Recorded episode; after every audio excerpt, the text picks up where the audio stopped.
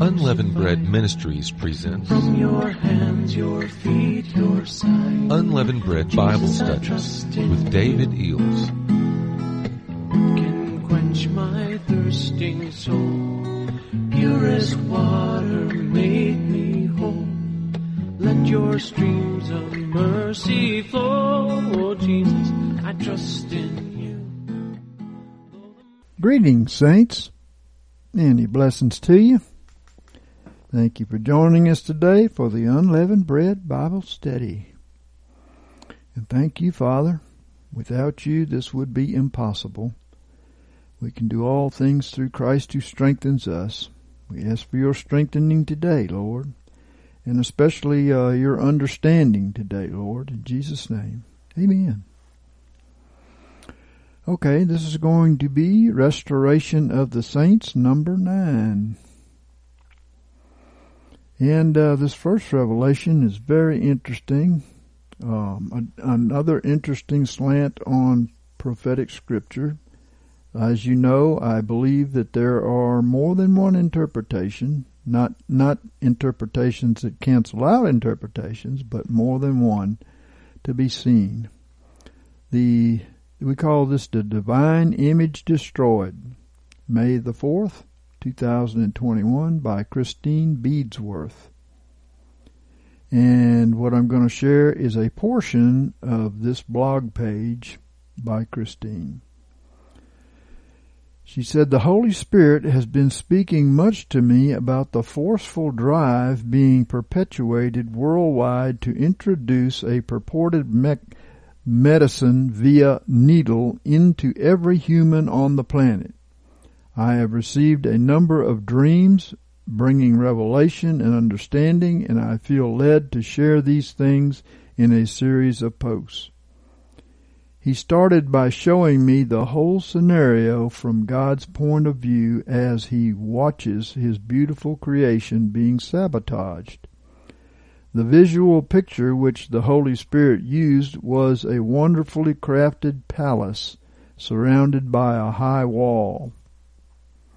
This amazing edifice was guarded day and night from intruders, and only the king and those carefully vetted attendants serving him were allowed access. Then one day a very destructive device was smuggled into the palace by a trusted page boy, and uh, the king was unaware that right within the throne room the enemy had positioned one of his henchmen. We can see the same scenario in the positioning of Haman right next to King Xerxes. Oblivious to the danger, King Xerxes handed Haman his signet ring and gave him permission to send out a death decree. Esther 3 and 8. But we know our king was not oblivious, okay? He knew what was going on, and he gave this authority for a season, and then he gave it to the man child, okay? She went on to say the human cell nucleus is that walled palace. The human cell is created with a nucleus wall to protect the scroll of DNA within its nucleus. Just like a wall is built around a palace to protect the ruler of a nation, these very important, unique documents, our books or DNA scrolls, are guarded from marauders. Nothing is allowed to breach that wall, and only trusted messengers are permitted to enter or leave that hallowed place. From within the nucleus, orders are issued by the DNA and carried by the messenger RNA through the nucleus wall into the Golgi apparatus, which is a factory making proteins to build and strengthen the body. No other substance can pass through that wall except human mRNA. It is considered trustworthy to carry and deliver the messages issued. I once heard a plant virologist describe mRNA like a shopping trolley. You can load whatever you want in it and it will transport it to the intended destination. Now this works well when the human body is not interfered with. We are fearfully and wonderfully made. mRNA faithfully carries the instructions issued by the unique DNA dwelling in the nucleus citadel. Psalm 139, 14 through 16. I will praise you, for I am fearfully and wonderfully made. Your works are marvelous, and my soul knoweth it very well. My bones were not hidden from you when I was made in secret and skilfully formed in the lowest parts of the earth. Your eyes saw my unformed substance, and in your book or scroll all the days of my life were written, engraved, before ever they took shape, when as yet there was none of them. Now, did you know that every single strand of human DNA is marked with the with the name of God? How? You ask? because there are sulfide bonds holding together the two strands of DNA and they occur after the tenth pair of nucleotides, again after the fifth pair of nucleotides, and then six pairs later, and then again five pairs later. The tenth letter of the Hebrew alphabet is Yod, and the fifth letter is He, and the sixth letter is Vav. Yod He Vav He spells Yahweh. I will say it again. God's name is on every human chromosome. You are made in the image and sealed with the name of your Creator. Every cell in your body is hallmarked. And it is this very divine hallmark that the enemy desires to obliterate. By injecting loaded messenger RNA into cells, one can sneak fragments of foreign enemy DNA through the carefully guarded nuclear cell walls and unload their contents into the scroll of DNA that God wrote for you. That's like pasting some pages of counterfeit author's book into the middle of the instruction blueprint God wrote. What is actually happening is that the name of God written into the sulfide bond arrangement in the DNA scroll is being erased. Well, people do like to translate Bible verses uh, their own way, according to their doctrines, and of course it doesn't have the power anymore that it did have. Oh, back to Christine. The beautiful scroll engraved by God to create a man in his image is being sabotaged and from that moment of splicing onward, instead of instructions being released from the palace for life and health and security of the body, the inserted DNA loads up the mRNA trolley with instructions for the protein factory in the cell outside the palace to start manufacturing enemy spike proteins. The protein factory just does what it's told. Whatever orders arrive from headquarters are immediately carried out. To put it simply, once the po- potion is injected into the body, every single citadel guarding scrolls signed with the name of the Creator within you is hijacked and forced to issue instructions to manufacture weapons of death, which will not only kill you at some point, but also the people around you. It is a cleverly engineered coup on a worldwide scale to throw off the rulership of God over His creation. Just want to say one thing here. Um, it doesn't have to have any effect on you whatsoever if you repent uh, of permitting this to happen and turn to God and believe His Word. Okay. So, who is behind this dastardly plot? What does Psalm 2 say? Psalm 2, 2 and 3 says, The kings of the earth set themselves, and the rulers take counsel together against the Lord and against his anointed, saying, Let us break their bands asunder and cast away their cords from us. The word for band means bond, halter, restraint. Is it not the carefully placed sulfide bonds that depict uh, Yahweh's name, which are disrupted and broken asunder by the vaccine contents? The word cord in Hebrew also means entwined, rope, thick boughs.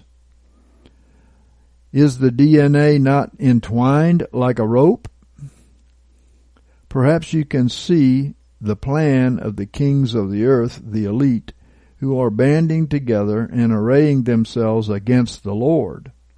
The plan is to hijack His creation, destroy His image, remove His signature, and transform the human body into a genetically modified part human, part computer, which can be controlled externally.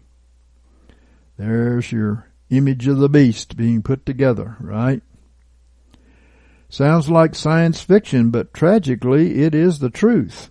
Satan hates all who are made in God's image. Every earthen vessel that is intended to become a dwelling place of his spirit, receiving daily communication from the throne room of heaven, for centuries he has been content to defile the bodies and souls of man by luring them into sin of every kind, but always his greatest ambition has been to sit in the place intended only for God in the human body. 2 Thessalonians 2 and 4 says that his intention is to sit as God in the temple of God, setting himself forth as if he is God. Many are waiting for the third temple to be built so that the Antichrist can go and sit in it. But the body of Christ is the third temple. Amen. A temple not built with hands. And the diabolical deception currently underway is the first step in the rollout of the plan to install the abomination that causes desolation right within the holy place of the third temple. In the holy place, the place where the unique engraved scroll of your Creator is stored in a walled citadel, the enemy has already lifted up his battle cry. How apt is the cry of the psalmist in Psalm 74, 3 through 11. Direct your feet quickly to the perpetual ruins and desolations. The foe has devastated and desecrated everything in the sanctuary. In the midst of your holy place, your enemies have roared with their battle cry. They set up their own idol emblems for signs of victory. They seemed like men who lifted up axes upon a thicket of trees to make themselves a record. And then all the carved wood of the holy place they broke down with hatchets and hammers. They have set your sanctuary on fire. They have profaned the dwelling place of your name by casting it to the ground. O God, how long is the adversary to scoff and reproach? Is the enemy to blaspheme and revile your name forever? Why do you hold back your hand, even your right hand? Draw it out of your bosom and consume them. Make an end of them. Well, somewhat he is doing that. Somewhat. They have profaned the dwelling place of your name. There is no better description of what is happening worldwide in the human body than these words. And in every nation, believers are being coerced into taking the supposed health inducing jab. Is this not causing the great falling away described in 2 Thessalonians 2 and 3? The totality of the scheme is to leave the third temple desolate, destroyed, overtaken, and subjugated to an ancient enemy who always coveted God's throne and the worship of God's bride. Apostasia, uh, the Greek for falling away, means defection from truth and comes from Strong's G 647, which means to separate, the writing of divorcement. How significant that a fragment of DNA writing is what separates or breaks asunder the record of God's name in the human DNA. Now obviously the, the smuggling in of the death warrant to the guarded throne room involves deception and subterfuge. No one would allow such an intrusion if it was advertised by its true content. The coup is enacted under the guise of delivery of a basket of wishes for health and happiness. Pity, there is a poisoned apple in the fruit bowl. Revelation chapter 18 speaks of the judgment that is incurred by those who carry out this deception. As you read the selected verse, remember that the Greek word translated sorceries is pharmakia, the word from which we get pharmacy, dispenser of medicine. It's also the word uh, witchcraft, right? Translated sometimes witchcraft. Revelation 18, 23b, For your merchants were the great ones of the earth, for by your sorceries, or witchcrafts, all nations were deceived. So it is uh, pharmaceutical deceptions which are employed to pull the wool over the eyes of all the nations. 2 Thessalonians 2:11 says a strong delusion is released so that people believe a lie. The Greek for delusion comes from a root word meaning deceiver or impostor. So the recurring theme is deception which brings destruction. No surprise that pharmakia also means witchcraft and comes from a root word meaning drug poisoner. Poison is intended to induce the death of the victim.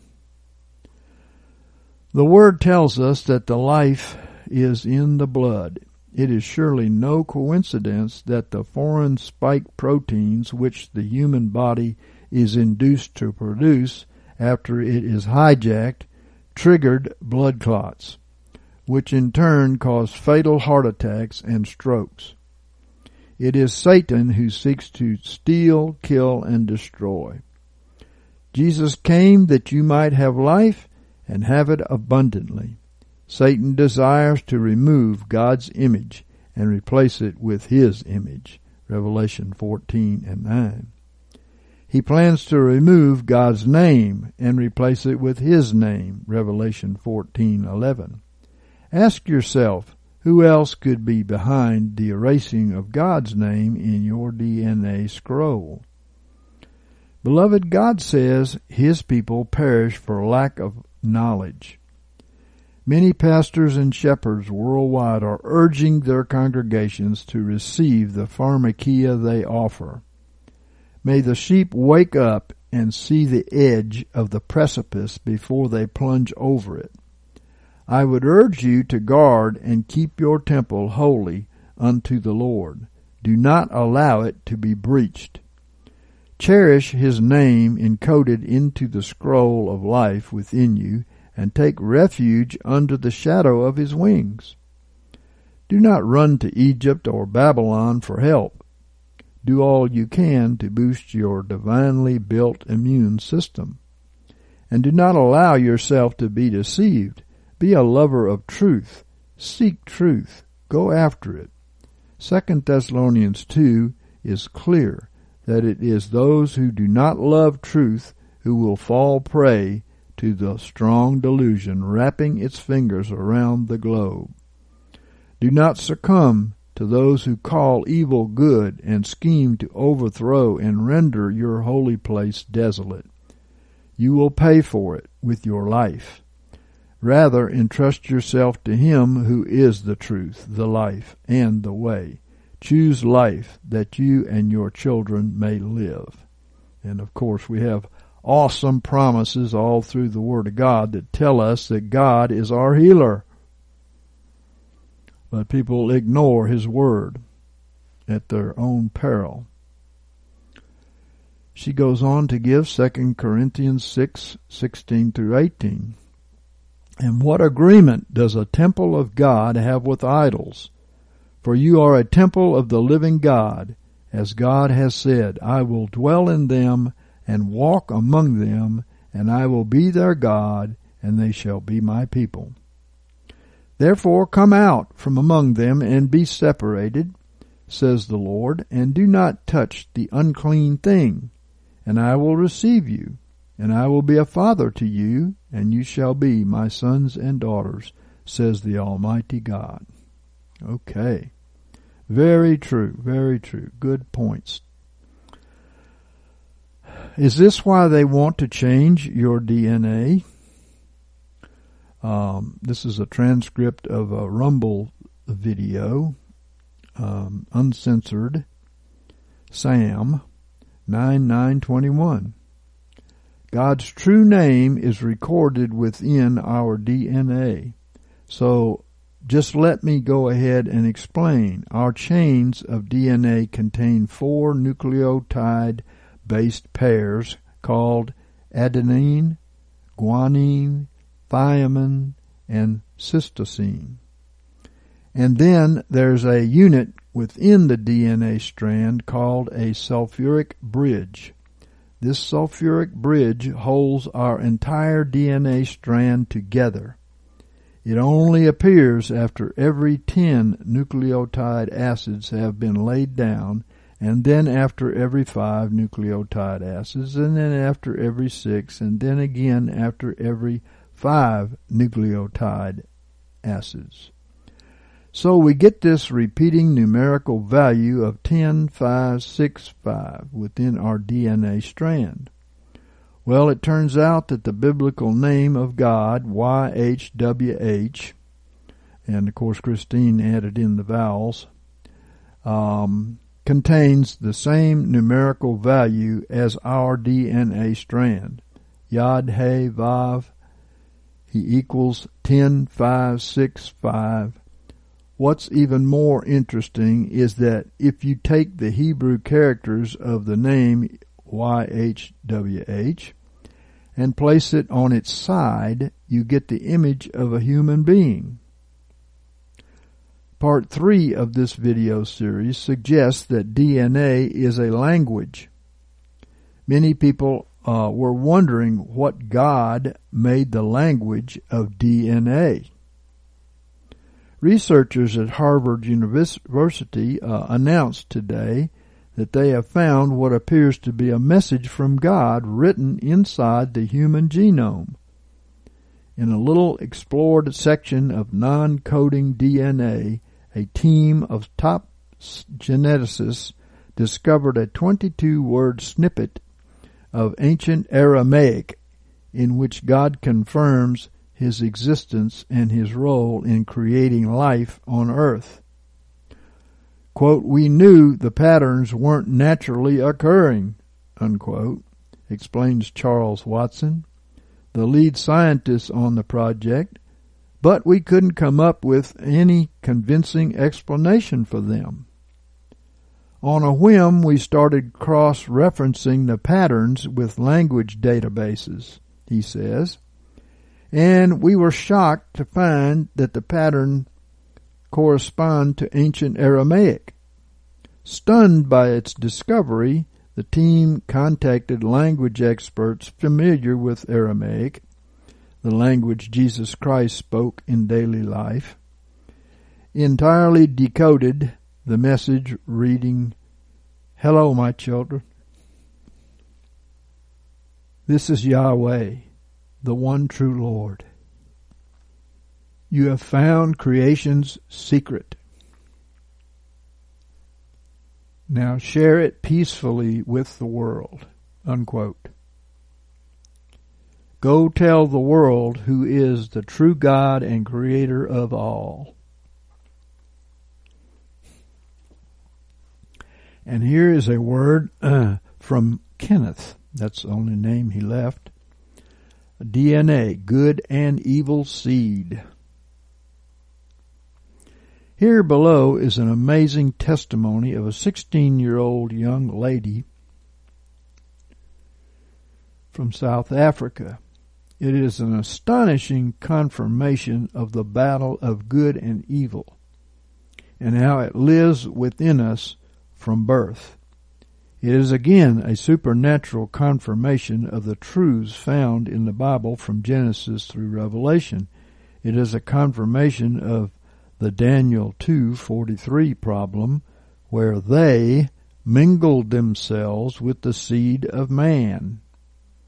Hmm. Glory to Jesus.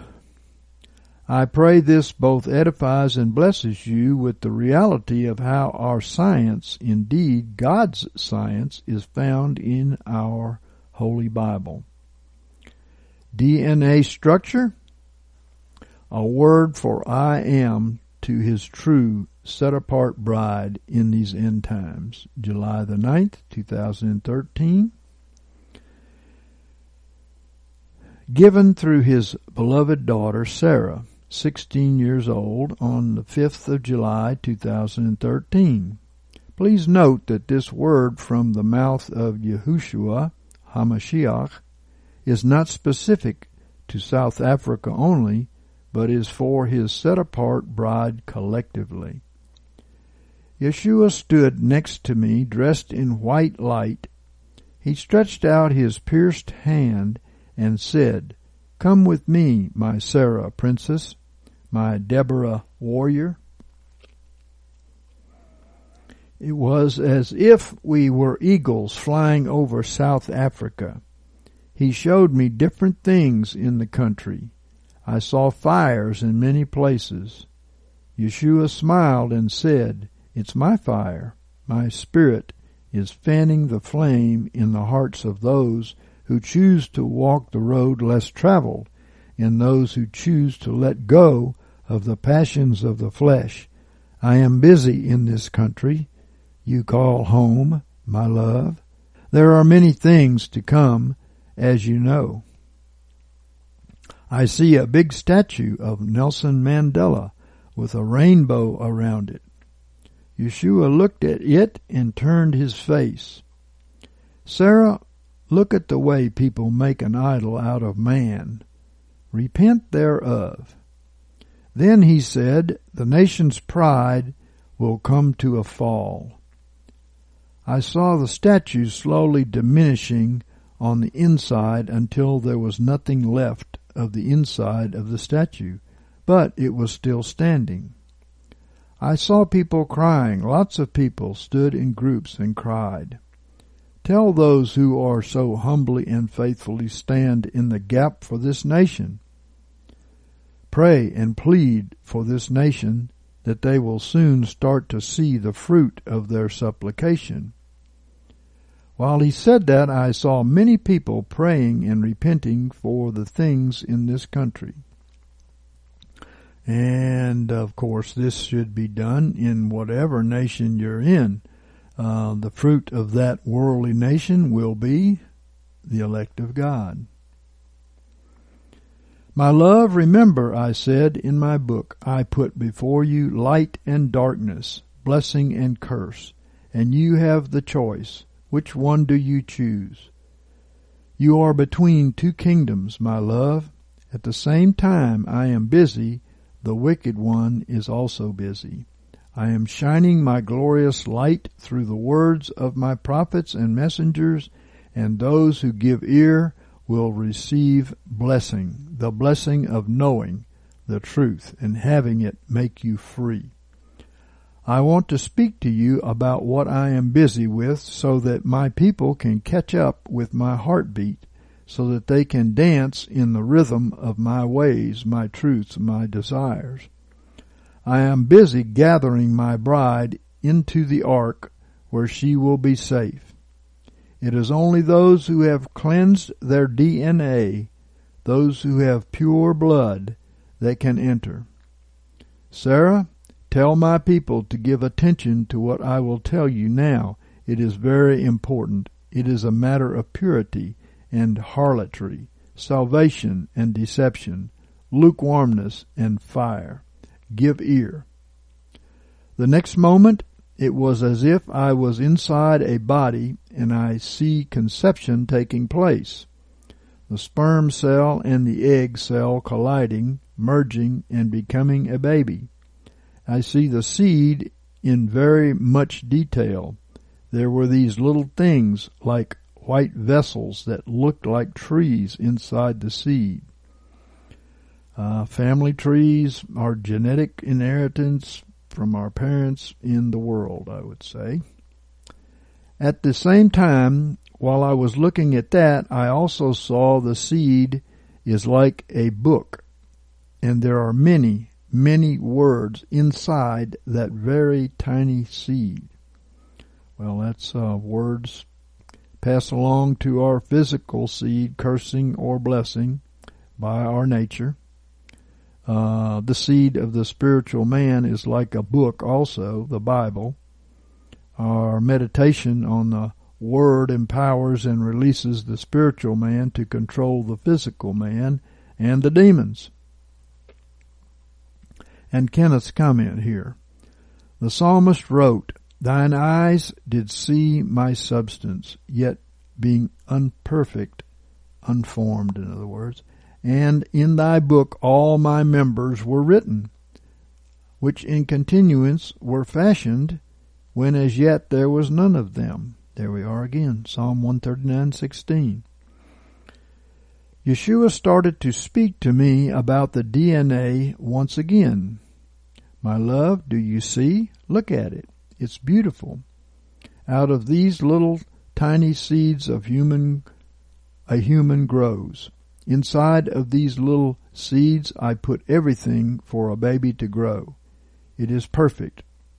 It is very special to see Yeshua so excited about how perfect and amazing and awesome he made the human body, soul, and spirit. Look inside the seed. Do you see the written things? It is a code. It's a DNA code. It's far above what any human can understand. That code, my love, determines who that baby will be. That code will form its character, personality, likes and dislikes. It forms the body and it forms the soul, but not the spirit. The spirit is born of spirit, my spirit. In your spirit, you inherit my DNA when you are saved. But this DNA this seed and inheritance is not saved yet. Sarah, inside of that seed is blessing and curse, sin and righteousness as an inheritance from your fathers. Well, for this reason, uh, mad scientists want to recreate the DNA after their own liking by perverting the food, the water, the air, uh, and by vaccines and this way they can create the body of the beast. Amen. He goes on to say, this DNA is very, very important. Inside of the DNA code, there are supposed to be key essentials so that your body and soul can function the way I purpose them to. These seeds in the DNA are love proteins. And when you are born, the seed will sprout if it is exposed to the right elements. The mother and father are to nurture, comfort, affirm, accept, and love this gift from me.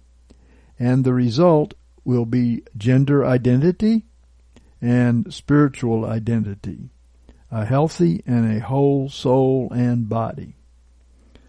But now the babies are being exposed to trauma, even at birth, with the way this precious child comes into this world. The children are vulnerable to whatever the parents expose them to even in the womb, and it has a great effect on them.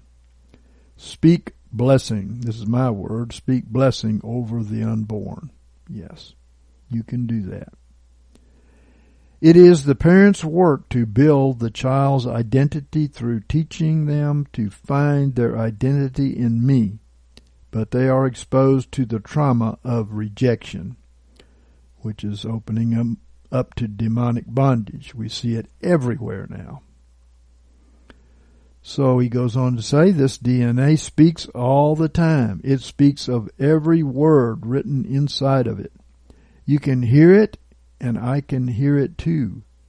You hear it in your mind every day. Sarah, your inherited DNA affects your soul and body in a great, great way. Let me explain to you how it affects you in a physical and mental way. Your soul area is your mind, will, emotions, and desires. The seed in your DNA grows like trees throughout your soul. For example, if you inherited a seed of rejection, that seed will carry the hurts and the pain of the generations before you. Mm-hmm.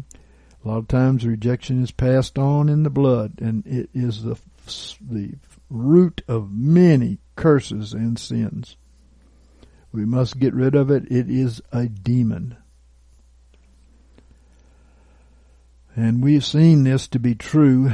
Many don't know why they are the way they are, always lusting for acceptance and admiration from others, rejecting any correction or person that knows about them. Um, and the Lord goes on to say, that seed is in you, and when you experience any kind of trauma, trauma at birth as a child, or any kind of trauma the seed sprouts and a stronghold forms inside your soul. Any perceived threat to the ego puts them in survival mode. That's my words. A stronghold forms to suppress the pain, he said. The stronghold is always rooted in pride, and fear keeps it in place. These trees are rebellion against me. This tree bears ungodly fruit in your soul, like perfectionism, judgment, fear, pride, etc. So, rejection is bearing much fruit in these days to separate the tares from the wheat, but repentance is possible through faith in Jesus' sacrifice. And these two seeds are manifested through one's actions and words. Uh, Matthew 13 and 37 says, And he answered and said, He that soweth the good seed is the Son of Man. And the field is the world. And the good seed, these are the sons of the kingdom. And the tares are the sons of the evil one. And the enemy that sowed them is the devil and the harvest is the end of the world, and the reapers are angels.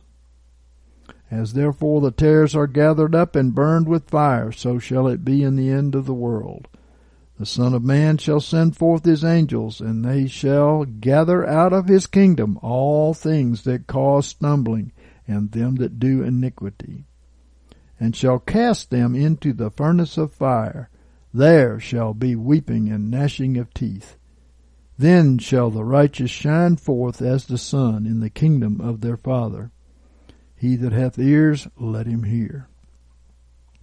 And I will say, I have watched the factious people uh, manifest uh, the fruit of this spirit um, of rejection and fear of rejection, and uh, ultimately it just takes them away. They get filled with demons and they are taken away. So God is separating the wheat from the tares through this. We are watching it. If you think he's overemphasizing here this this spirit of rejection, you're wrong. It is the biggest problem out there. And he goes on to say, Thank you, Lord. Because I love you so dearly, and because you struggled so much as a little girl to understand why this Father of love would would create imperfect, disabled little babies, I will show you why this happens. This seed of rejection, for example, can affect your body in many ways. Sometimes the sickness manifests in a latter stage because of trauma and other times because of open doors in the mother and father. Because of generational curses, spirits latch onto the DNA and the baby can be born with a defect, a disease, or disabled. It is part of the curse that came upon man at the fall. However, um, a believing parent sanctifies the child through faith, as Paul said in 1 Corinthians chapter 7, and can deliver the child from the curse of uh, this defect or disease, right? Sarah, there are many things I want to teach you about the DNA. My people have a lack of knowledge.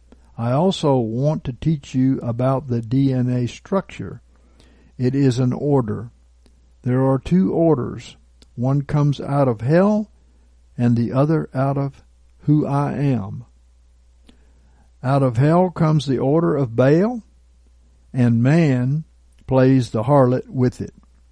And I will call my order the order of I am. This is the structure in your DNA.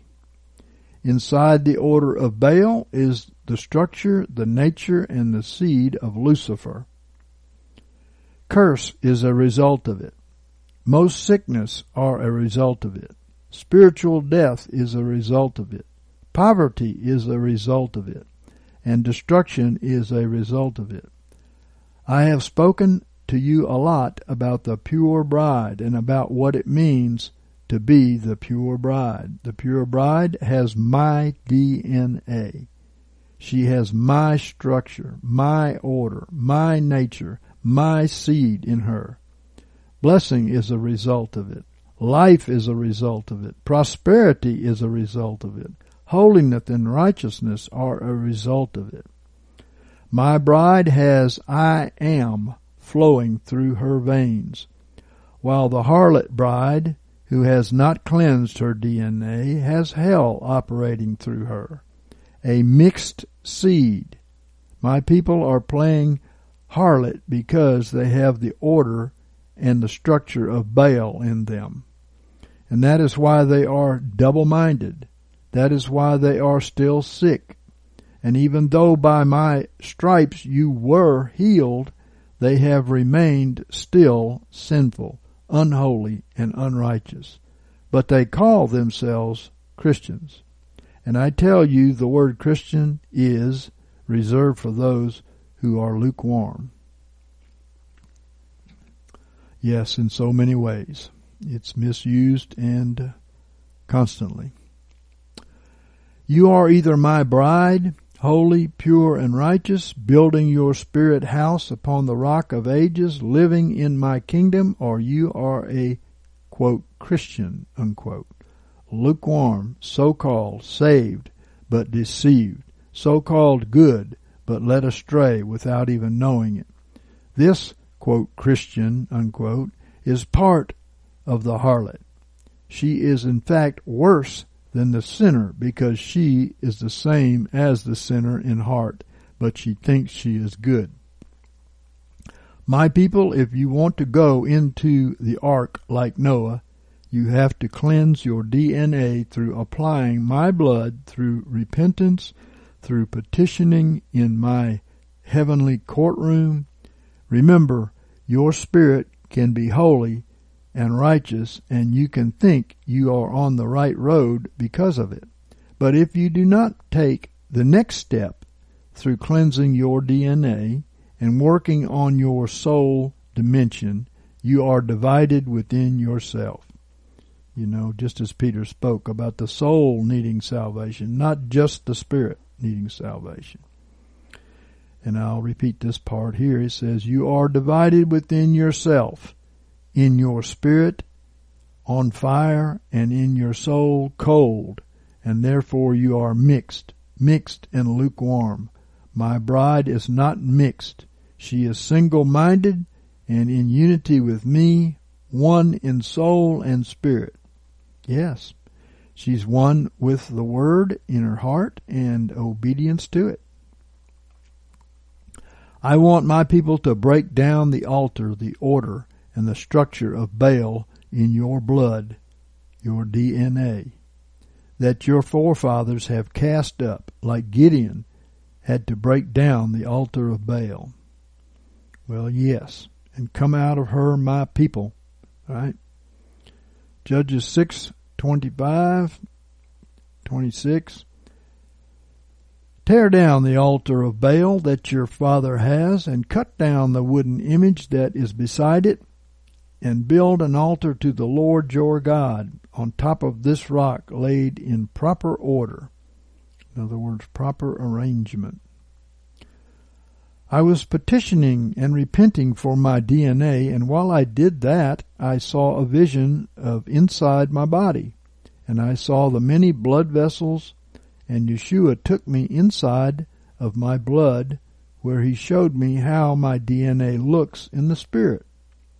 I saw the structure of the DNA and I saw two doors inside of my DNA blood. There was a black door and a golden door. The golden door was closed and the black door was open. And out of the black door the DNA structure flowed. On the black door was written Order of Baal slash curse. And on the golden door was written I am slash blessing, which is filled with the fullness of Abba's character, attributes, nature. In the name of I am is the fullness of who he is. There were things written on the black structure that flowed out of the black door. I recognized it as pride and rebellion against I am. Everything YHVH stands for.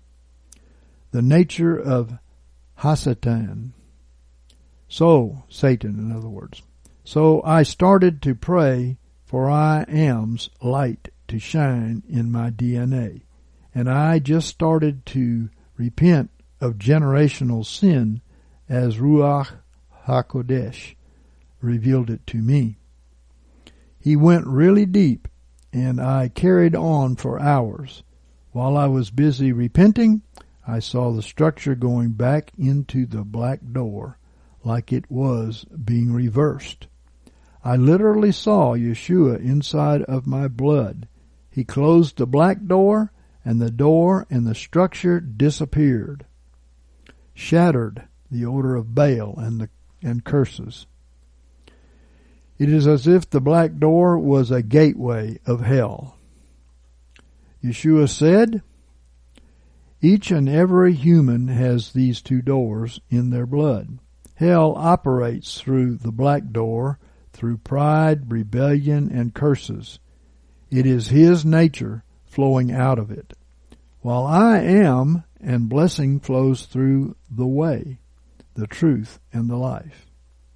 So Jesus comes through the spirit man and Satan and his minions through the inherited flesh uh, and its lusts, the carnal man. Amen. My people, you are in a DNA war. Awaken and see that the battle you are in is a blood battle. The enemy is out to defile your blood, break down the order of Baal inside of you through repentance and petitioning. Your DNA is who you are. It is the core of you. I want you, I want who you are to be a vein, a vessel, for I am for I am to flow through you and be an altar of worship, singing, holy, set apart, holy, set apart, holy, set apart, holy, set apart, which is what holy means, right? And while he said that, the golden door flung open and a white structure flowed out, with golden and silver writings on it. I am's character and nature was inside of it. humility, holiness, love, gentleness, etc. Sarah, my love, this is the message for this hour. Teach my people how to sanctify their DNA because this is what my bride looks like. I see what flows out of that door is his seed, love and righteousness. If it is the black door, it is Hasatan's seed, pride and rebellion. Father's seed births purity and holiness, or set apartness and results in a set apart virgin bride, whereas Satan's seed births pride, harlotry, idolatry. It is a, a mixed seed, and this makes you a harlot bride that can give birth to Nephilim babies, meaning dark spiritual giants, a mixture of flesh and demons, people who are big in the world because they are of the world and they are small before God. false Christians. Like the famous false Christians we see out there, I've called giants, right? Yeshua showed me that the written things on our DNA become what our mind meditates upon. We can meditate on flesh or spirit and bear the fruit thereof. Isaiah 26 and 3 says, Thou wilt keep him in perfect peace whose mind is stayed on thee, because he trusteth in thee. Romans 12 and 2 says, And be not fashioned according to this world, but be transformed by the renewing of your mind, that you may prove what is the good and acceptable and perfect will of God. Your mind literally records whatever is inside the DNA. For example, when there is generational racism seed in your DNA, you have a judgmental, prideful, racist stronghold in your mind. Of course, you don't acknowledge it as that, it's because you inherit the seed of your fathers. It, it hides in you. And, and when trauma occurs, it explodes like a bomb in your soul. It's the, it's the same with homosexuality. If there is a seed of rejection to which a spirit latches, that attacks and breaks down your identity physically and because there is no love inside of that seed, it can very easily manifest in one becoming homosexual. The homosexual spirit is the stronghold that the structure of your soul puts up to defend itself. But it comes out as a seed of rejection out of the pits of hell. And of course, many other spirits use the, the spirit of rejection as a doorkeeper to let them in rebellion, anger, frustration, domineering, Jezebel, witchcraft, faction, drunkenness, drug addiction, self seeking, and so on. We are in a spiritual battle that manifests in the natural, and the war is already won if we would just start to apply the blood of the Lamb. We would start to taste victory and freedom our weapon is the blood of the Lamb, which carries Yeshua's DNA. And because it is the fullness of I am's love poured out for our salvation, redemption, deliverance, and healing. Freedom. You know, if we walk in the light, meaning of the word, we have fellowship one with another, which which the wicked can't do. And uh, the blood of Jesus cleanses us of all unrighteousness. There you have the cleansing of your DNA. 1 John 1, 7 through 9. Going on, he said, Repent so that you can be called righteous like Noah was righteous in all of his generations. Amen. You can also see a link that we have here, Deliverance from Rejection and Its Fear. Um, and I'll put the UBM site link here. Um, Restoration of the Body, Tommy Hicks, 72561. And my notes too. The following is an excerpt of a stunning vision given to American preacher Tommy Hicks, who was a major figure in the powerful 1954 Argentina revival. And it's called Vision of the Body of Christ and the End Time Ministries. In the book of Acts we read, In the last days, God said, I will pour out my spirit upon all flesh. I wonder if we realize what he meant when God said, I will pour out my spirit upon all flesh. I do not think I fully realized nor could I understand the fullness of it. And then I read from the book of Joel. Be glad then, ye children of Zion, and rejoice in the Lord your God, for he hath given you the former rain moderately, and he will cause to come down for you the rain, the former rain and the latter rain. Joel 2 and 23. It's not only going to be the rain, the former rain and the latter rain, but he is going to give to his people in these last days a double portion of the power of God. As the vision appeared to me, after I was asleep, I suddenly found myself in a great high distance. He's talking about from the earth. Where I was, I do not know, but I was looking down upon the earth. And suddenly the whole earth came into my view. Every nation, every kindred, every tongue came before my sight from the east and the west and the north and the south. I recognized every country and many cities that I had been in, and I was almost in fear and trembling as I beheld the great sight before me. And at that moment when the world came into view, it began to lightning and thunder. As the lightning flashed over the face of the earth, my eyes went downward, and I was facing the north. Suddenly I beheld what looked like a great giant, and I was, as I stared and looked at it, I was almost bewildered by the sight. It was so gigantic and so great.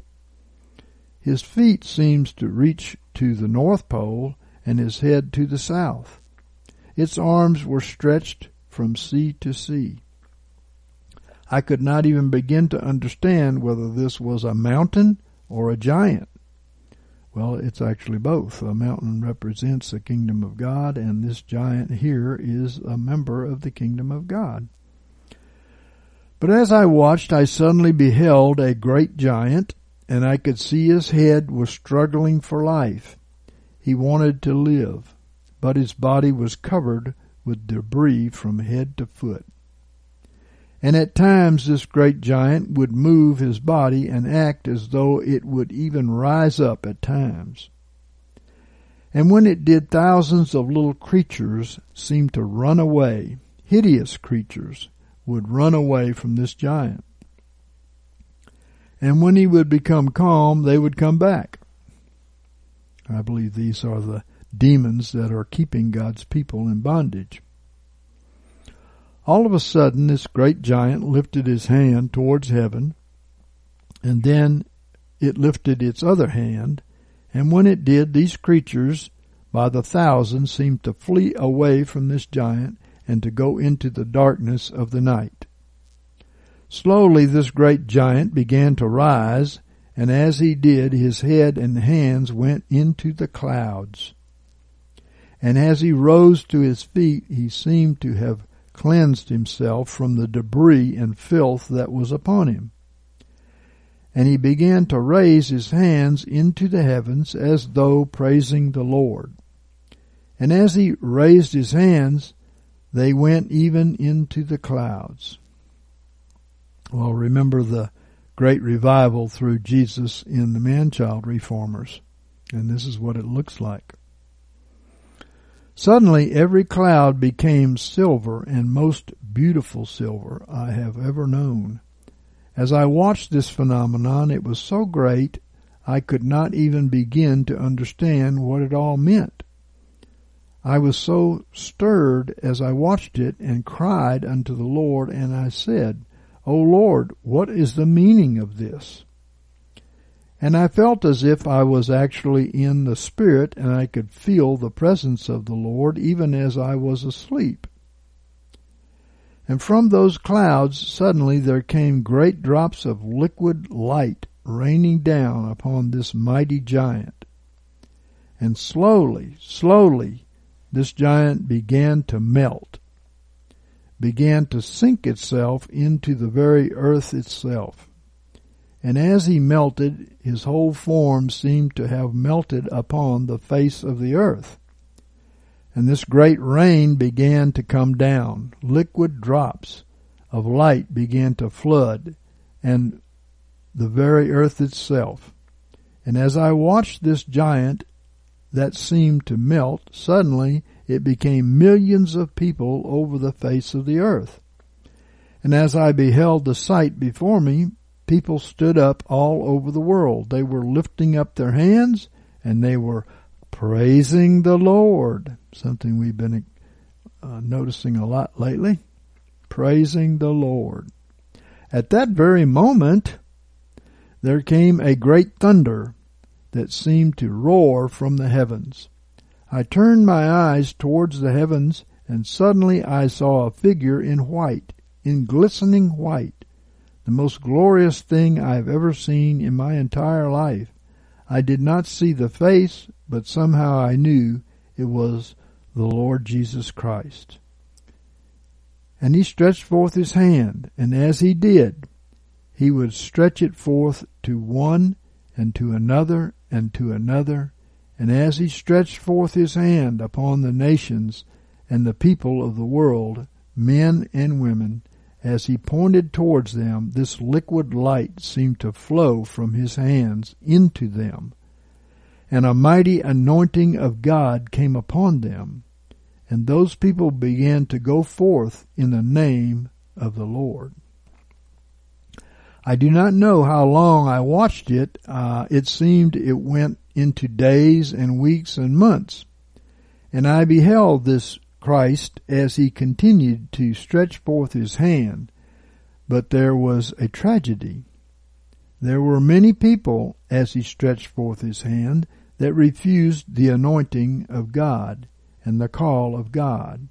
I saw men and women that I knew people that I felt would certainly receive the call of God, but as he stretched forth his hand towards this one and towards that one, they simply bowed their head and began to back away. And each of those that seemed to bow down and back away seemed to go into darkness. Blackness seemed to swallow them everywhere. Well, their sin was more valuable to them than the anointing. That's the problem.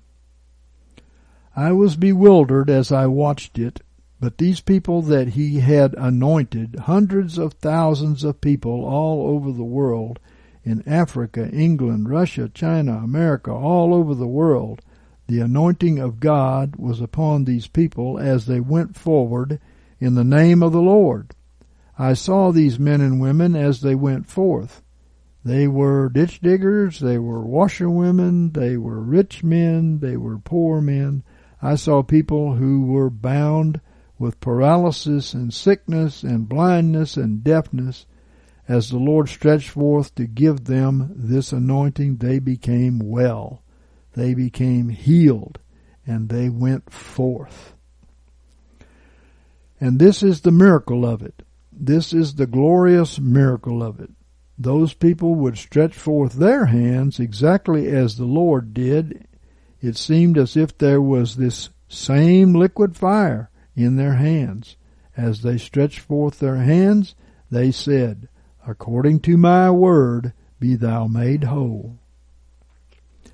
As these people continued in this mighty end time ministry, I did not fully realize what it was, and I looked to the Lord and said, What is the meaning of this?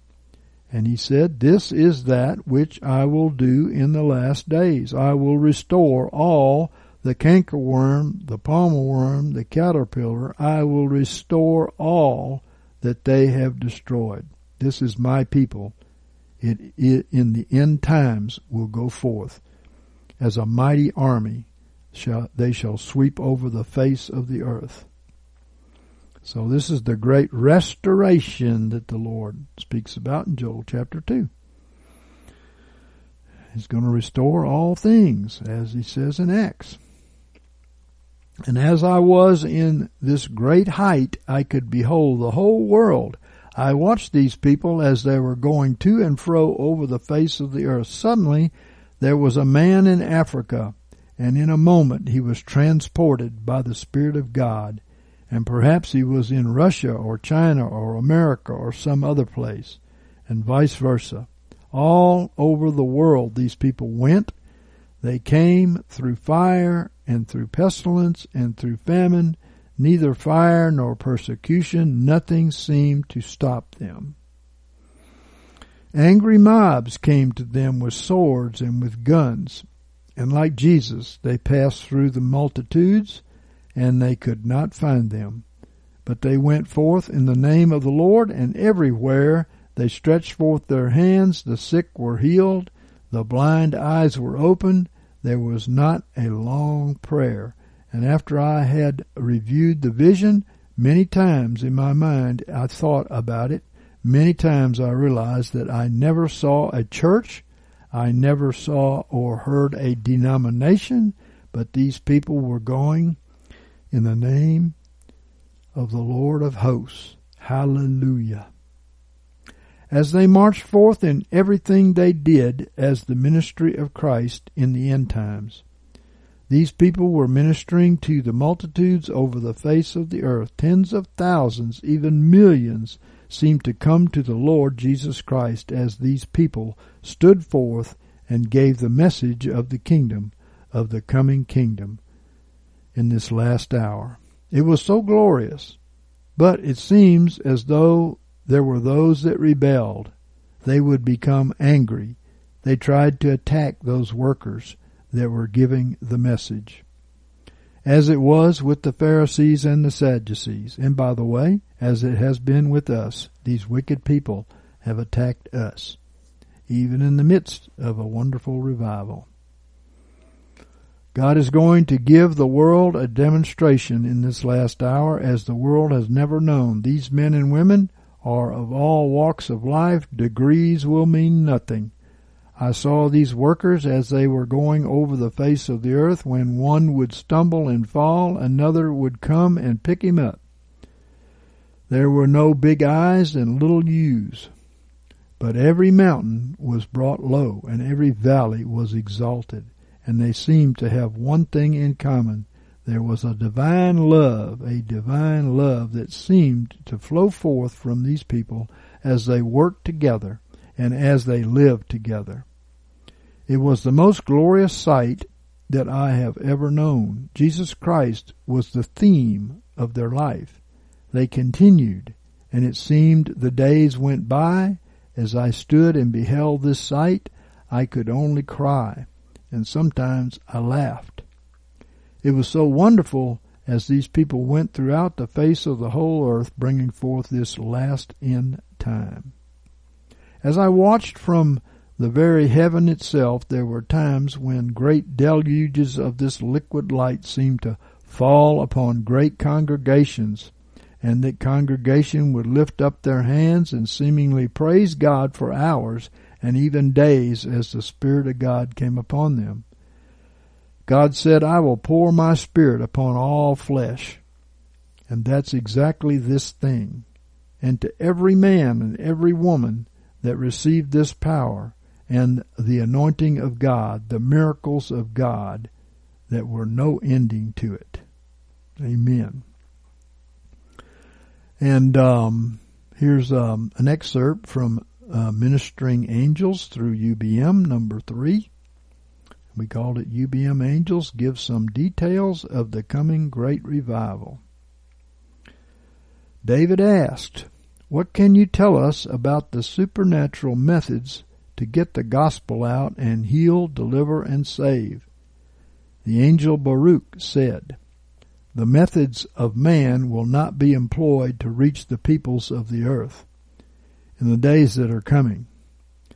The methods are all of the spirit realm and will be administered by the angels who are going to distribute the gifts to the saints, meaning the sanctified ones. Right? These include gifts of translation from place to place, to um, language, uh, healing, laying on of hands to impart to others their needs and what they've lacking, and uh, to replicate the gifts by passing them on to others whom the angels will point out. Supernatural downloads of wisdom and knowledge will be received for specific situations. And David asked, What about deliverances? And Baruch said, The enemy will be on the run during this time. Deliverances will be instantaneous with no resistance on their part. Well, let me say too that many deliverance um, are this way now if there is cooperation on the part of the victim in repentance and faith. Right? Uh, Baruch went on. They will no longer be able to hide in flesh because of the light of revival and the fire of truth that will sweep the elect of the globe. And Eve said here, she said, um, this means uh, demons will be fleeing left and right out of people as the true fire of the Holy Spirit fills each one and searches the depths of each individual, and there won't be any place left for them to hide in the elect of God. Amen. And David asked, Will there be mass healings and deliverances? And Baruch said, Yes, there will these will all take place on the largest scale in human history. And Eve said, uh, meaning masses of people will supernaturally be delivered and healed all at once for time's sake because the need is so great and the darkness so pervasive. Then the angel Shemuel said, A great move of God is coming upon the younger generations. In other words, the millennials, uh, Generation Z, right? There is a mildew and rottenness that has been cast upon this crop by Satan, a perpetual darkness, so that the sun has not shone upon them. They languish and rot in the field, and their fruit is poisoned. But the sun is coming to shine down upon them, and he will burn up all the disease and mildew of their lives, and the heat of his fire will burn through them and cleanse and restore them to the purpose that they were created for. There has never been a revival like this that will sweep the whole earth. This will be entirely an act of God, supernatural and undeniable, he will not forsake the youth of this final generation. Amen. So said the angel there. Okay, well, our promised DNA restoration, and this is an excerpt from Ministering Angels through UBM number three also. And David asked, What does the coming restoration involve personally? Thirty years younger? The angel Jeruel answered, restoration on a DNA cellular level. Faith and power will be imputed to receive healing and restoration. It will be complete restoration, not partial. Wow. Uh, the first fruits are first. They will be the trailblazers. Well, okay, we, we know that, we've seen that. Um, this restoration is a complete restoration. In other words, without the curse. The curse is what's brought about this degeneration. And of course, God's Word and our right relationship to it and our love of Him and our praise of Him will bring about this reversal. Going on, there will also be a mighty supernatural outpouring of spiritual restoration of closeness to God through His Holy Spirit. Then David asked, When will the Lord restore our teeth? And the angel Baruch said, When the DNA restoration takes place, teeth will be restored as well. I had two molars completely restored, no filling, no nothing, just by God, you know. So he does that. Some people don't think he do, does that. Our corporate birthday party, Isaac Payne, and this was given on 8 1922. In this dream, I was hosting a birthday party at my double wide in Florida. And I think Florida is a symbol is symbolic due to it being called the Sunshine State. We'll use S O N. How about that? Also, I think that the double wide represents John 1 and 16, for of his fullness we have all received, and grace for grace. Double grace, hence double wide. The walls of the double wide were sky blue, and pretty much everything in the double wide was blue. Blue represents heavenly. As the birthday party began, we be, we welcomed many people inside. What was odd was it wasn't anyone's birthday in particular, but actually seemed like a shared birthday party. Well, it could be the corporate birthing of Jesus in the man child reformers and then choosing the bride. I looked around and I saw Missy Pollock and her husband Merle in the birthday party sitting at the dining room table. They looked very happy and I remember thinking Merle is a really fit guy and in good shape and Missy too and this may be the timing of the DNA restoration. Who knows? I saw my Uncle Ronnie come to the party also. Ronnie means ruler, advice, decision, bringer of victory, probably representing the Father. And also David Eells, representing the man child David's, was there at the house for uh, the birthday party as well. I continued to look around and also saw my cousins, Josh and Jake. Joshua means God is deliverance. And Jacob, Jacob represents Israel as a type of the church, right? Ronnie, Josh, and Jake are my actual family members on my dad's side in real life. well, now they are also in your spirit life, right? I think this points to spiritual Israel since Jacob was renamed Israel. Romans 9 and 6. But it is not as though the word of God has come to naught, for they are not all Israel that are of Israel. But also he took the birthright from Esau. I believe we have been given the birthright from Christ as we are the 42nd generation and have overcome the old man represented by Esau. 2 Corinthians 1 and 20 says, For however many soever be the promises of God, in him is the yea, and wherefore also through him is the amen, the so be it, right? Unto the glory of God through us. And then I awoke. And I also believe this is confirmation uh, for the DNA regeneration that we are told we would receive. Yes, there wasn't one feeble one among them when they went into the wilderness. Something happened. And when they, uh, when Moses, it said of Moses that his eye was not dimmed nor his natural force abated. And he was an old man. there was a restoration. The great restoration you know, the Lord reveals that there will be a restoration of His people's lives in an outpouring of the Spirit after the Northern Army, as a type of the faction in the government and in the church, is defeated at the spiritual Red Sea.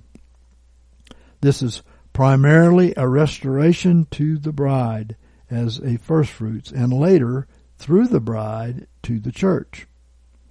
The Lord has showed us that this northern army attack symbolizes the ongoing deep state attack on the U.S. using pestilence, sword, famine, and fire, which is listed in Scripture many times in Babylon's war against the apostate leadership, typed as Jerusalem and God's apostate people. The northern army of Assyria tried to conquer righteous Jerusalem, the bride. They had already conquered the apostate northern tribes, which faction and apostates have done because these conquered ones are not the bride. And the bride, of course, escaped. And here also is mentioned the restoration of the years of this enemy had plundered from God's people. Joel 2, 20 through 27. But I will remove far off from you the northern army, and I will drive it into a land barren and desolate, its forepart into the eastern sea, and its hinder part into the western sea. And its stench shall come up, and its ill savor shall come up, because it hath done great things. Fear not, O land, be glad and rejoice, for the Lord hath done great things. Be not afraid, ye beasts of the field, for the pastures of the wilderness do spring. For the tree beareth its fruit, and the fig tree and the vine do yield their strength. Be glad then, ye children of Zion, and rejoice in the Lord your God, for he giveth you the former rain in just measure, and he causes to come down for you the rain, the former rain, and the latter rain in the first month. Some people think the latter rain has already come, but that's false. This coming revival is going to sprout the latter rain first on the reformers, and then through the reformers to the body, just like it was with Jesus and his disciples. And verse 24 and the floor shall be full of wheat, and the vats shall overflow with new wine and oil. In other words, fruit will be born. And I will restore to you the years that the locust hath eaten, the canker worm, the caterpillar, the palmer worm, my great army which I sent against you. And they're likened to this because God's people are a crop that's been sown in the earth, right? And these are the enemies of that crop. And we have all been partakers of them from the beginning. Uh, that's the curse. And the curse has been conquered by Jesus Christ, if we believe it and speak it. Verse 26 And you shall eat in plenty and be satisfied, and shall praise the name of the Lord your God, that hath dealt wondrously with you. And my people shall never be put to shame.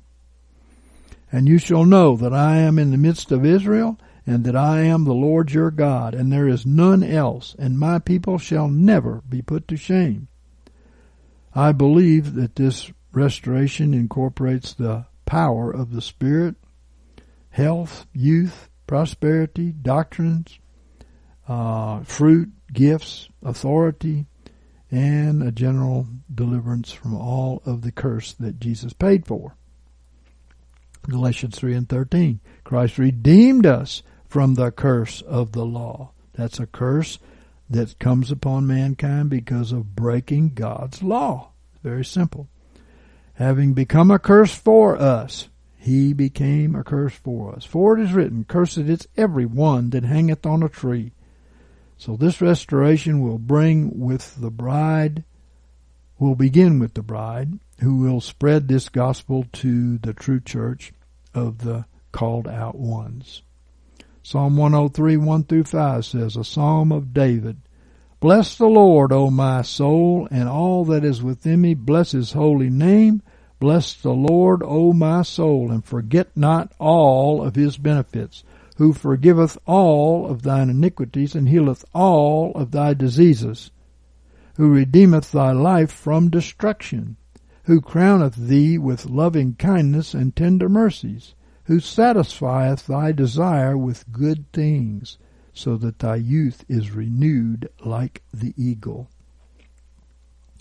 Well, eagles, um, like other birds, molt.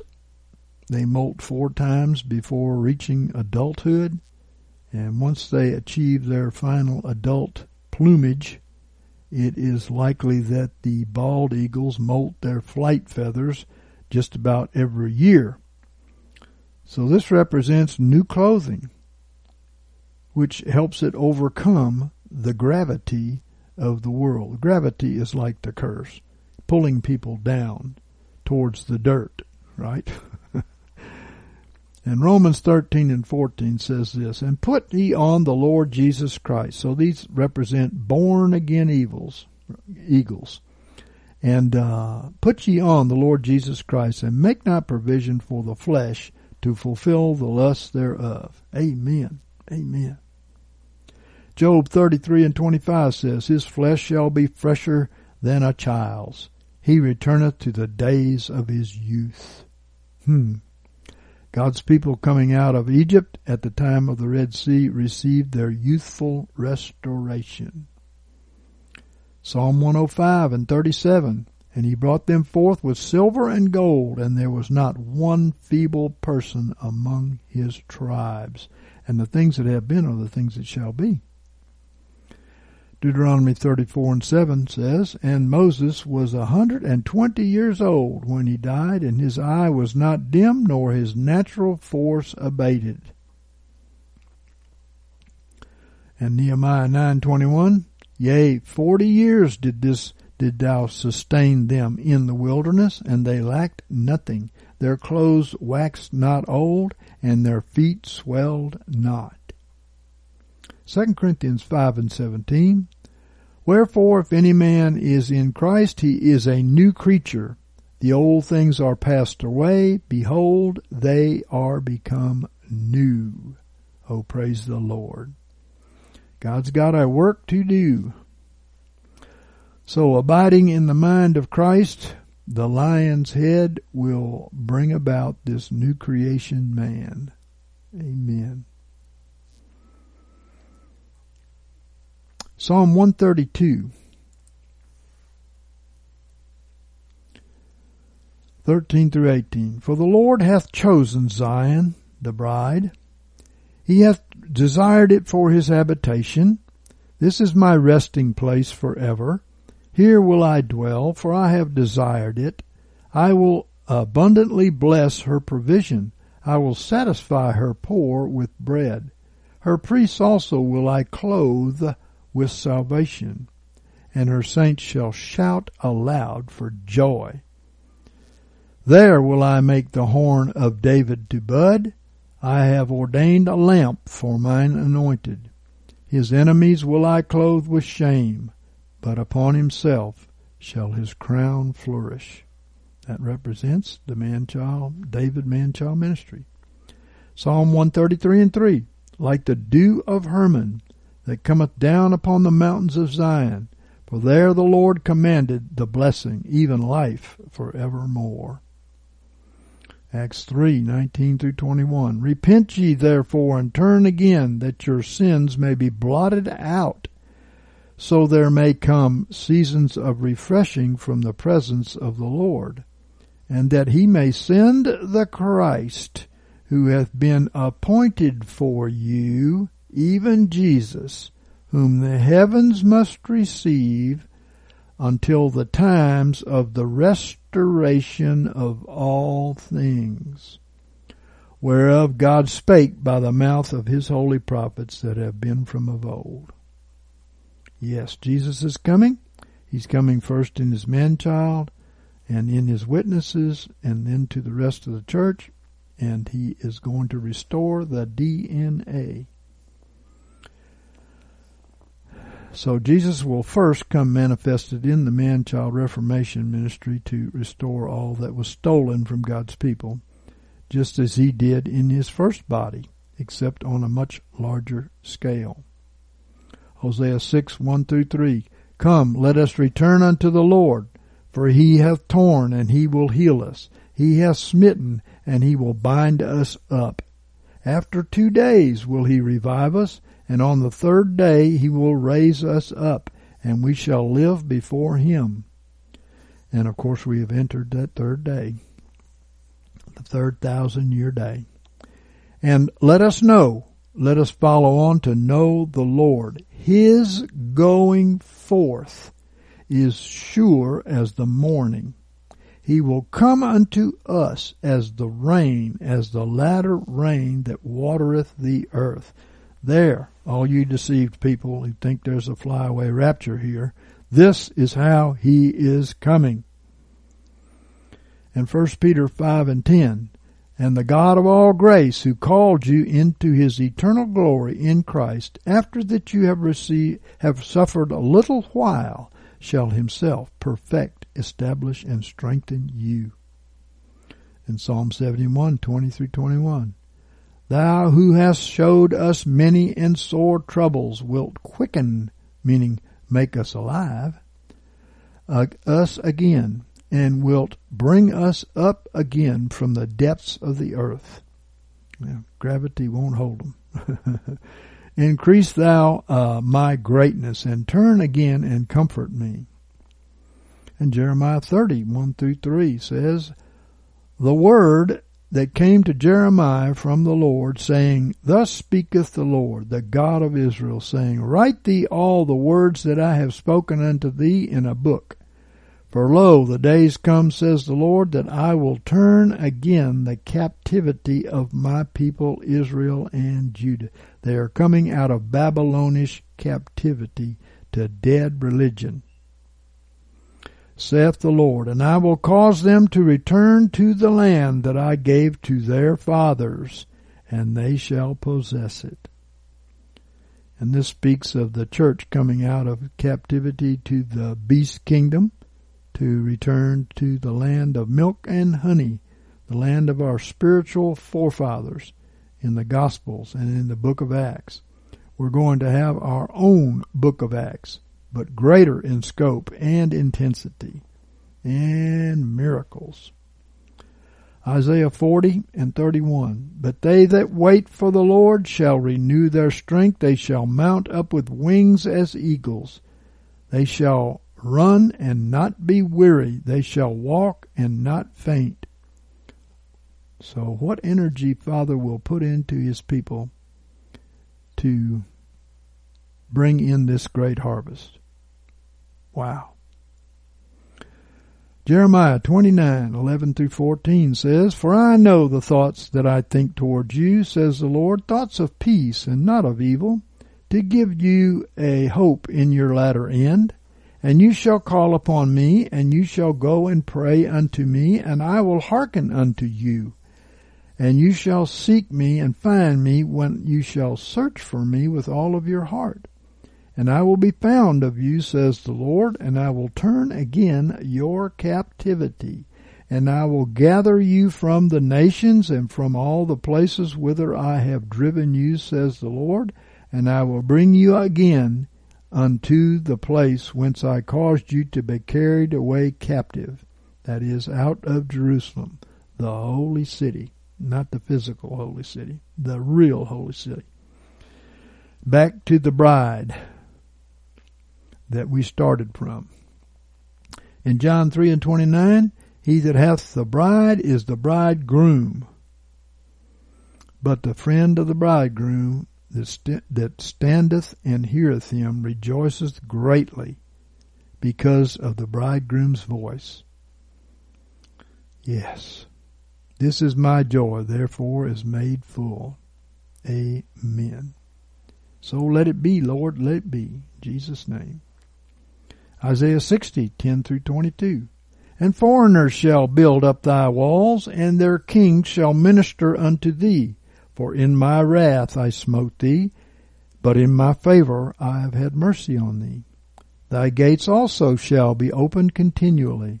They shall not be shut day nor night, that men may bring unto thee the wealth of the nations, and their kings led captive.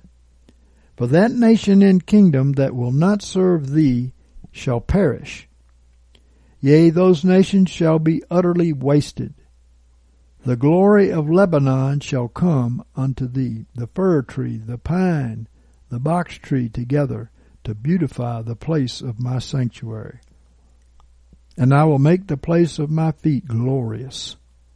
And the sons of them that afflicted thee shall come bending unto thee, and all they that despise thee shall bow themselves down to the soles of your feet. And they shall call thee the city of the Lord, the Zion of the Holy One of Israel. Whereas thou hast been forsaken and hated, so that no man pass through thee, I will make thee an eternal excellency, a joy of many generations. Thou shalt also suck the milk of the nations. Thou shalt suck the breast of kings. Thou shalt know that I, the Lord, am thy Savior and thy Redeemer, the mighty one of Jacob. And for brass I will bring gold. Pretty good trade, wouldn't you say? And for iron I will bring silver. And for wood brass. And for stones iron. A great increase in value in life and possessions. I will also make thy officers peace. And in thine exactors righteousness. Violence shall no more be heard in thy land. Desolation nor destruction within thy borders but thou shalt call thy walls salvation, and thy gates praise. The sun shall be no more thy light by day, neither by brightness, neither for brightness shall the moon give light unto thee, but the Lord will be unto thee an everlasting light, and thy God thy glory. Thy sun shall no more go down, neither shall thy moon withdraw itself, for the Lord will be thine everlasting light, and the days of thy mourning shall be ended. Thy people also shall be all righteous, and they shall inherit the land forever. The branch of my planting, the work of my hands, that I may be glorified. And the little one shall become a thousand, and the small one a strong nation. I, the Lord, will hasten it in its time a great revival with multitudes coming to the kingdom of God is on the way. Isaiah 61, 1 through 11. The Spirit of the Lord is upon me, because the Lord hath anointed me to preach good tidings unto the meek. He hath sent me to bind up the brokenhearted, to proclaim liberty to the captives and the opening of the prison to them that are bound, to proclaim the year of the Lord's favor and the day of vengeance of our God, to comfort all that mourn, to appoint unto them that mourn in Zion, and to give unto them a garland for ashes, the oil of joy for mourning, the garments of praise for the spirit of heaviness that they may be called trees of righteousness, the planting of the Lord, that he may be glorified. Amen. And they shall build the old wastes. They shall raise up the former desolations. They'll renew the kingdom, right? And they shall repair the waste cities, the desolations of many generations, and the strangers shall stand and feed your flocks, and foreigners shall be your plowmen, and your vine dressers, but you shall be named the priests of the Lord. Men shall call you ministers of our God, and you shall eat the wealth of the nations, and in their glory shall ye boast yourselves. So instead of your shame, you shall have double. And instead of dishonor, you shall rejoice in their portion. Therefore, in their land they shall possess double. Everlasting joy shall be upon them. For I, the Lord, love justice. I hate robbery with iniquity. Yes, he still does. Remember that, all you factious people. And I will give them their recompense in truth, and I will make an everlasting covenant with them, and their seed shall be known among the nations, and their offspring among the peoples. All that see them shall acknowledge them, that they are the seed which the Lord hath blessed. I will greatly rejoice in the Lord. My soul shall be joyful in my God. For he hath clothed me with the garments of salvation. He hath covered me with the robe of righteousness. As a bridegroom decketh himself with a garland, and as a bride adorneth herself with her jewels. For as the earth bringeth forth its bud, and as the garden causes the things that are sown in it to spring forth, so the Lord will cause righteousness and praise to spring forth before all the nations. Deuteronomy 30, 1 through 10. And it shall come to pass when all these things are come upon thee, the blessing and the curse,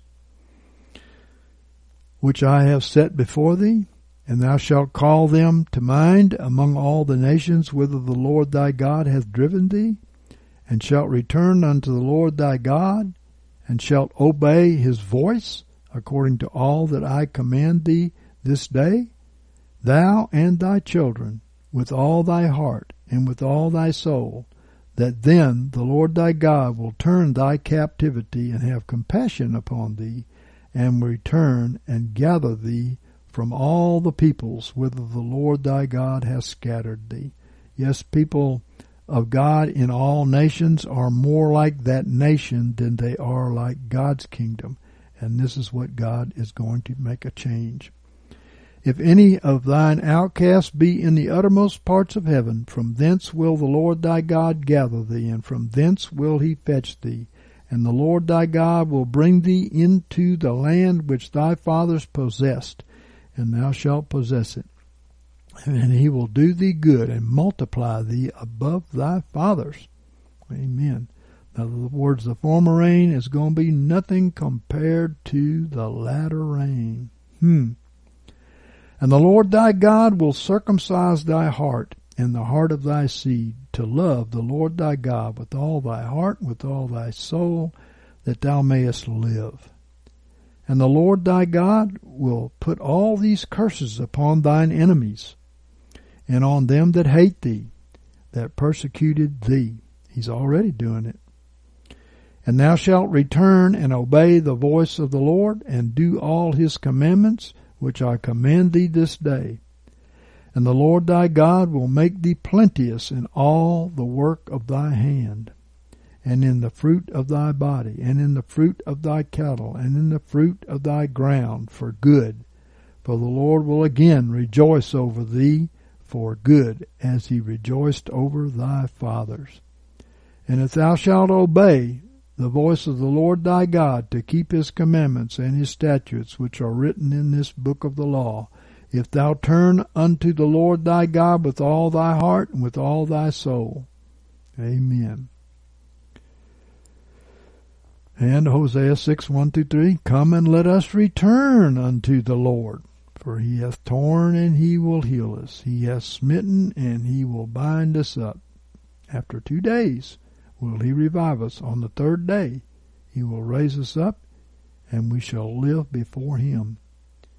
Let us know, let us follow on to know the Lord is going forth is as sure as the morning, and he will come unto us as the rain, as the latter rain that watereth the earth.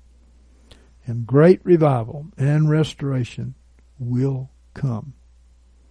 Ezekiel 37, 1 through 10 says, the hand of the Lord was upon me, and he brought me out in the spirit of the Lord, and set me down in the midst of the valley, and it was full of bones. And he caused me to pass by them round about, and behold, there were very many in the open valley, and lo, they were very dry.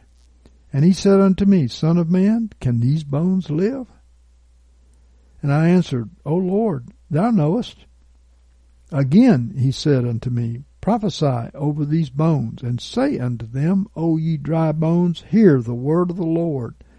Thus saith the Lord unto these bones, Behold, I will cause breath, or spirit, same word, to enter into you, and you shall live, and I will lay sinews upon you, and will bring up flesh upon you, and cover you with skin, and put breath, or spirit, in you, and you shall live, and you shall know that I am the Lord.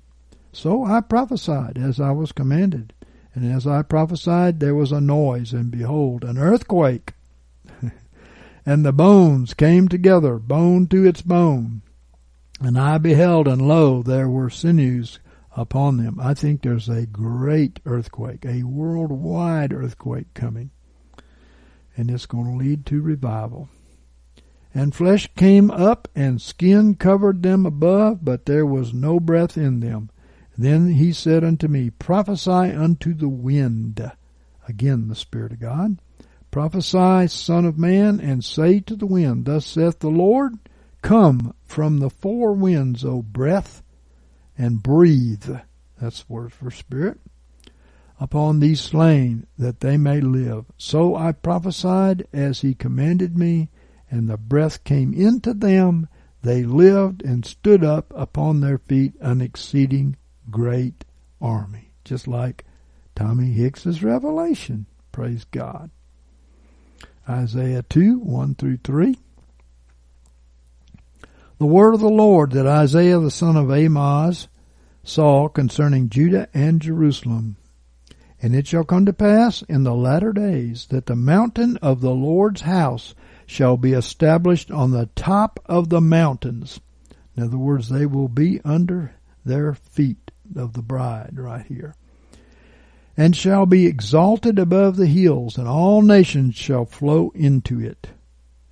And many peoples shall go and say, Come ye, and let us go up to the mountain of the Lord, to the house of the God of Jacob. And he will teach us of his ways, and we will walk in his paths. For out of Zion shall go forth the law and the word of the Lord from Jerusalem.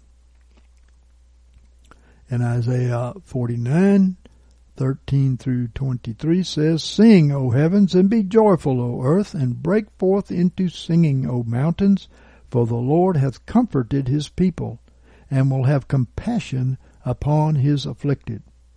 But Zion said, The Lord hath forsaken me, and the Lord hath forgotten me. Can a woman forget her suckling child, that she should not have compassion on the son of her womb? Yea, these may forget, yet will not I forget thee. Behold, I have graven thee upon the palms of my hands, and thy walls are continually before me. Thy children make haste, thy destroyers and they that made thee waste shall go forth from thee. So, the faction is separated from the bride. We see here. Lift up thine eyes round about and behold, all these gather themselves together and come to thee. As I live, says the Lord, thou shalt surely clothe thee with them as with an ornament, and gird thyself with them as a bride. For as for thy waste and thy desolate places, and thy land that hath been destroyed. Surely now shalt thou be too strait for the inhabitants, and they that swallowed thee up shall be far away. The children of thy bereavement shall yet say in thine ears, The place is too strait for me, give place to me that I may dwell. They want to come back. The elect among them want to come back. Then shalt thou say in thy heart, Who hath begotten me these, seeing I have been bereaved of my children, and am solitary, an exile, and wandering to and fro? Who hath brought up these? Behold, I was left alone. These, where were they? Thus saith the Lord, Behold, I will lift up my hand to the nations, and set up my ensign to the peoples and they shall bring thy sons from in their bosom, and thy daughters shall be carried upon their shoulders, and the kings shall be thy nursing fathers, and their queens thy nursing mothers, and they shall bow down to thee with their faces to the earth, and lick the dust of thy feet. And thou shalt know that I am the Lord, and they that wait for me shall not be put to shame. Amen. Psalm 66 and 12. Thou didst cause men to ride over our heads. We went through fire and through water, but thou broughtest us out into a wealthy place. Amos 9 and 14. And I will bring back the captivity of my people Israel, and they shall build the waste cities and inhabit them, and they shall plant vineyards and drink the wine thereof, and they shall also make gardens and eat the fruit of them. 2 Kings 8, 1 through 6. Now Elisha had spoken unto the woman whose son he had restored to life, saying, Arise and go thou and thy household, and sojourn wheresoever thou canst sojourn. For the Lord hath called for a famine, and it shall also come upon the land for seven years. The woman arose and did according to the word of the man of God. And she went with her household and sojourned in the land of the Philistines seven years. And it came to pass at the seven years' end that the woman returned out of the land of the Philistines, and she went forth to cry unto the king for her house and for her land. Now the king was talking with Gehazi, the servant of the man of God, saying, Tell me, I pray thee, all the great things that Elisha hath done. And it came to pass, as he was telling the king how he had restored to life him that was dead, that behold, the woman whose son he had restored to life cried to the king for her house and for her land. And Gehazi said, My lord, uh, O king, this is the woman, this is her son, whom Elisha restored to life. And when the king asked the woman, she told him. So the king appointed unto her a certain officer, saying, Restore all that was hers, and all the fruits of the field, since the day that she left the land, even until now. I believe that's very prophetic of those returning out of the land of the old man, right? So the woman with uh, resurrected man child returned out of the land of the beast to her promised land, which the king restored unto her with fruit multiplied. And this was as Israel had a famine and went into Egypt because there was grain stored up under Joseph during the seven years of plenty until the exodus back to their land, which was restored by the king. And this was as the first fruits with the man child that came out of Babylon and returned to their promised land. Amen.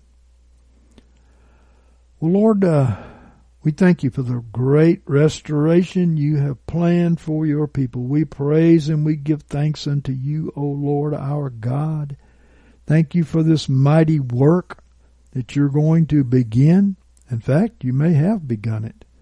Thank you, Lord, for your mighty miracles poured out for your people. Lord, confirm your word with signs and wonders following. You know, the Pharisees out there are saying the same thing. Uh, oh, he does his works by Beelzebub. Yes, they blaspheme the work of the Holy Spirit. They're very critical of things they do not understand. All they need to do is read the book of Acts and know that that was the former rain. The latter rain is greater than that. Mightier miracles than that will bring forth God's people and make them to realize that only God can do this. Amen. Well, thank you, Father. We appreciate so much this opportunity.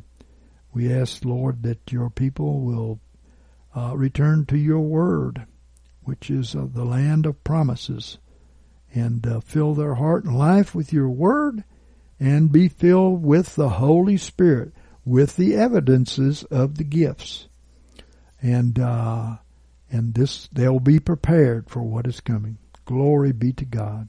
Thank you, Father. Amen. And God bless you, saints. Have a wonderful day. We will do this again sometime. In Jesus' name, amen.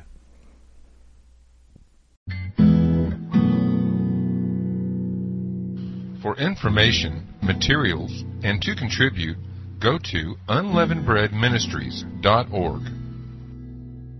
can cleanse. Contributions only may be addressed to David Eells, Post Office Box 231616, Montgomery, Alabama 36123. can quench my thirsting soul. Purest water make me whole. Let your streams of mercy flow. Oh Jesus, I trust in you. Though the mountains fall into the sea, though the rivers rise, I still believe. For your mercy stands and your word is true. Oh Jesus.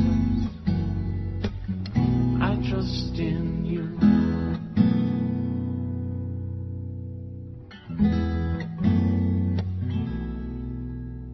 And when I face that darkest night, shining rays of red and white. Jesus, I trust in you. Oh, sacred heart, in you I find mercy seated for all time. I am yours and you are mine, oh Jesus, I trust in you. Though the mountains fall into the sea, though the rivers rise, I still believe. For your mercy stands and your word is true, oh Jesus, I trust in you. Though the mountains fall into the sea, though the rivers rise, I still believe. For your mercy stands and your word is true, oh Jesus. My Lord Jesus,